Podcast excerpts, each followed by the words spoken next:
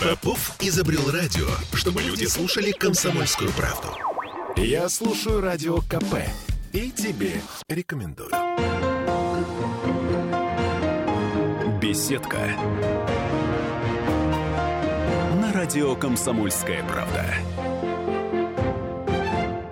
В студии радио «Комсомольская правда» президент Нотариальной палаты Санкт-Петербурга Мария Терехова. Приветствую вас, Мария. Здравствуйте. Я предлагаю сегодняшнюю программу построить в такой форме, ну, скажем так, ликбеза. Вот у меня есть термин, который требуется, он, он просто требует разъяснений, насколько я понимаю, это сейчас очень употребимое понятие. Апостиль. Я правильно ударяю, да, это слово? Апостиль. Верно. Что это такое? А, это французское слово, и с ним ну, у каждого, мне кажется, юриста есть какая-нибудь смешная история. Потому что, например, в моей жизни была такая история. Моя приятельница звонит и э, в панике говорит, срочно, все пропало, мне прямо завтра нужен парасвиль. Я начинаю соображать. Я говорю, чего тебе надо? Она говорит, ну парасвиль, что-то непонятного-то. Я начинаю э, копаться в завалах своей памяти, думаю, парасвиль, что-то знакомое, а что такое? Просвирка знаю. Потом говорю, а тебе зачем? Она говорит, да я вот уезжаю в Италию, и мне нужен срочно парасфиль. Ну вот Италия и парасфиль. Я говорю, тебе апостиль, наверное. Ну да, я тебе что говорю. Значит, что такое апостиль? Зачем он вообще нужен? Мы с вами понимаем, что мы живем в сложном мире. У нас э, на планете много стран, и в каждой стране тот или иной правопорядок, то или иное дело производства – те или иные правила совершения документов, нотариальных, государственных, разных. Когда мы у себя в стране, мы понимаем, что даже если нам поступил документ из э, любимого мною, э, например, Владивостока, то я могу это проверить всеми доступными способами. Если это нотариальный документ, то я могу проверить его через единую систему, э, единую информационную систему нотариата. Если это документ ЗАГС, то я могу зайти в единый государственный реестр записи акта гражданского состояния, ну и так далее.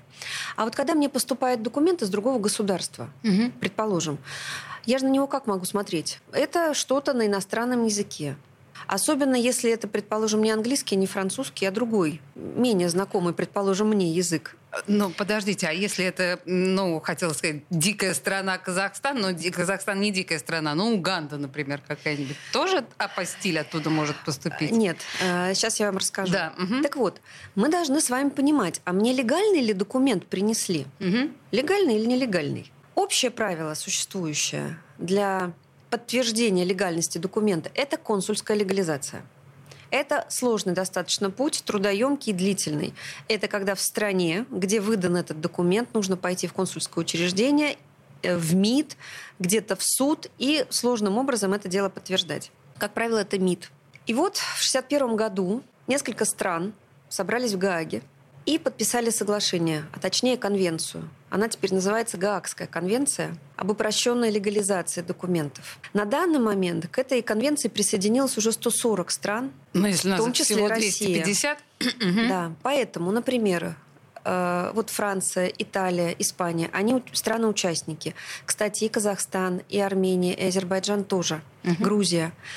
Вот когда поступают документы из этих стран, то я понимаю, как нотариус, как юрист, что мне не нужна вот эта сложная мидовская легализация, а я должна увидеть штамп апостиль 10 на 10 ага. сантиметров, в котором что написано.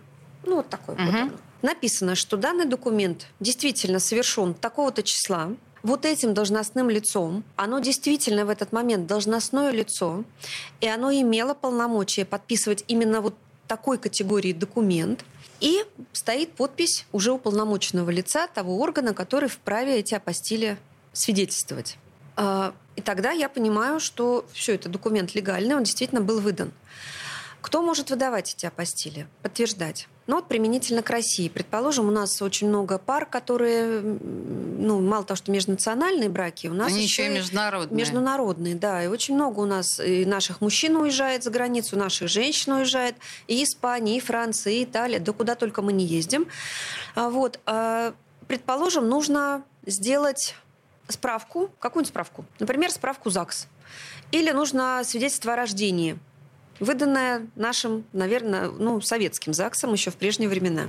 Что для этого надо? Для этого нужно пойти в комитет ЗАГС, поскольку документ выдан этим органом, органом ЗАГС. Так. И они про, имеют право проставлять апостиль на своих документах. Ага. Если нужно еще и там есть планы трудоустроиться, и наши дипломы там, предположим, принимают в той стране, и на диплом нужно проставить апостиль, тогда это комитет по образованию. Тоже здесь можно это сделать.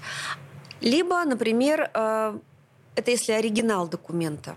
Если страна готова принимать нотариальную копию, и сделана нотариальная копия свидетельства о браке, с диплома об образовании, то тогда нужно подтвердить полномочия нотариуса это нужно идти в Главное управление Министерства юстиции территориальное. В нашем случае это Главное управление Министерства юстиции по Санкт-Петербургу и Ленинградской области. И они подтвердят, что действительно в такой период времени такой-то нотариус был наделен полномочиями нотариуса и имел право свидетельствовать копии.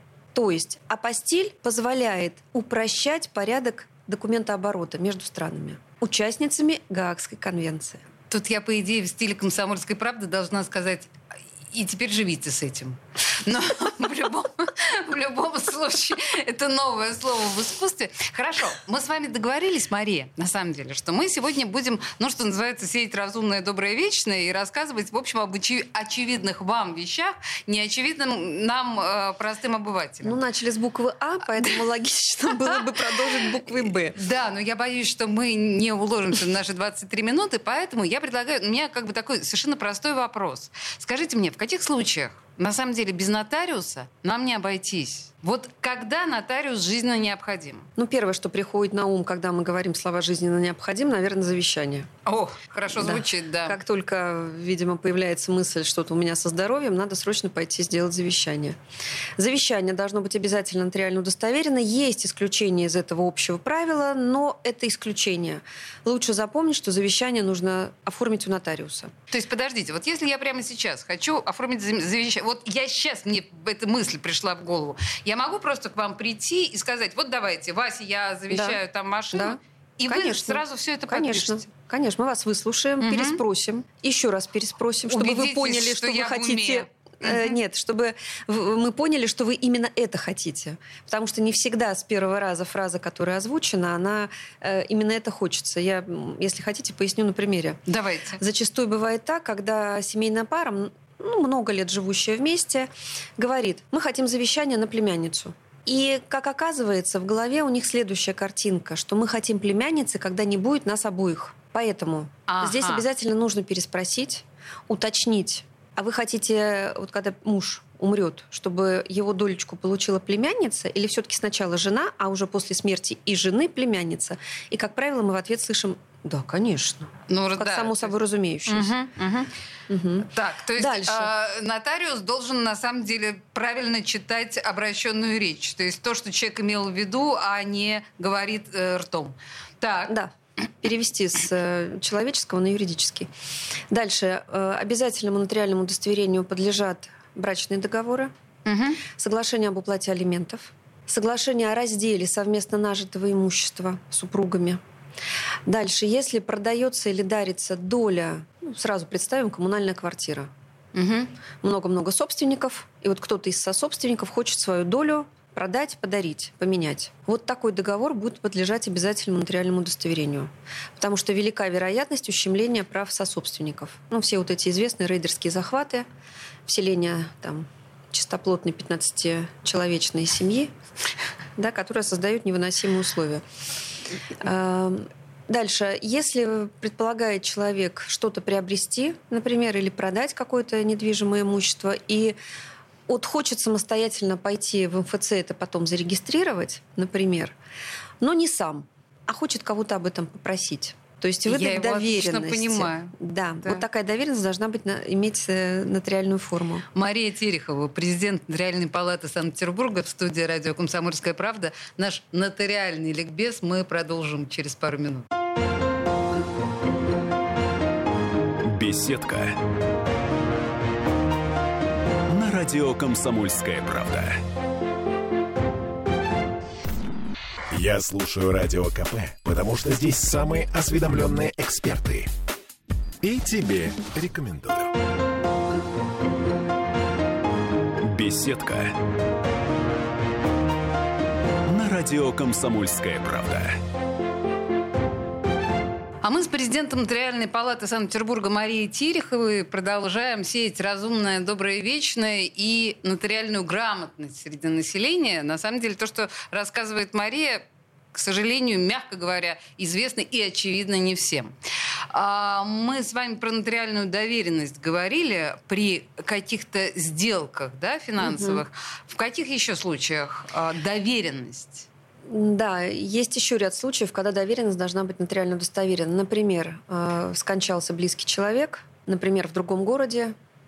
Мы с вами еще раз скажем про фактор времени. Нет возможности ездить, оформлять. Вырвались только на похороны.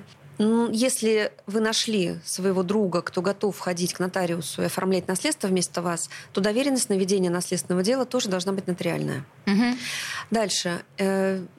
Э, не скажу, что много таких договоров потому что они достаточно сложные по исполнению, по восприятию, но все-таки они есть. Это договоры ренты, скорее даже пожизненного содержания с иждивением. Он тоже обязательно должен быть нотариально удостоверен. Договор ренты, э, он представляет собой что? Это Просто когда, чтобы мы да, понимали. объясню. Договор ренты – это когда два человека, как правило, один получатель ренты, собственник недвижимости, это пожилой одинокий человек, у которого кроме вот, вот этой соседки, например, никого из близких людей нет – и соседка за ней из года в год ухаживает и готовит, и там к пенсии что-то подбрасывает, да, какие-то денежки. И вот собственница говорит, слушай, все, не могу больше, я тебя обременяю, давай я тебе отдам квартиру, угу. а ты вот, ты уже будь добра, меня вот так до смерти и помогай мне. Этого будет договор пожизненного содержания с иждивением. То есть собственник передает вот такому плательщику ренты свое имущество, угу. взамен получает Э, право пожизненного пользования вот этой квартирой, этой либо другой, ну, в общем, какое-то жилье должно быть предоставлено. Кроме того, э, плательщик ренты, вот эта соседка, обязана еще и выплачивать э, денежные средства на протяжении всей жизни вот такой бабулечки, ну или дедулечки вот этому человеку и делать то, о чем договорились. Если договорились варить супы mm-hmm. до момента смерти, значит варить супы. Если договорились лекарства покупать и обеспечивать медицинской помощью, значит это надо делать. Если договариваются стихи читать по 15 минут каждый вечер, значит и это тоже делаем. Понимаете, да, что договор не самый простой э, с точки зрения морального восприятия, но к нему нужно относиться, наверное, так немножко философски с юмором, чтобы совсем не сойти с ума. Но это самый правильный договор для всех тех случаев, когда, например, приходят пожилые люди и говорят, я хочу соседке подарить квартиру. Угу. Когда начинаешь разговаривать и спрашивать, а вы сами-то где будете жить? А как же вы вот так без квартиры-то остаетесь? Она говорит, так не, я там и буду, она мне просто помогает. И ты понимаешь, что это не дарение, это договор пожизненного содержания с иждивением. И вот тут мы с вами снова возвращаемся к переводу с человеческого или там глубинного языка на нотариальный, когда на нотариус да, должен а, понимать, что имеет в виду клиент.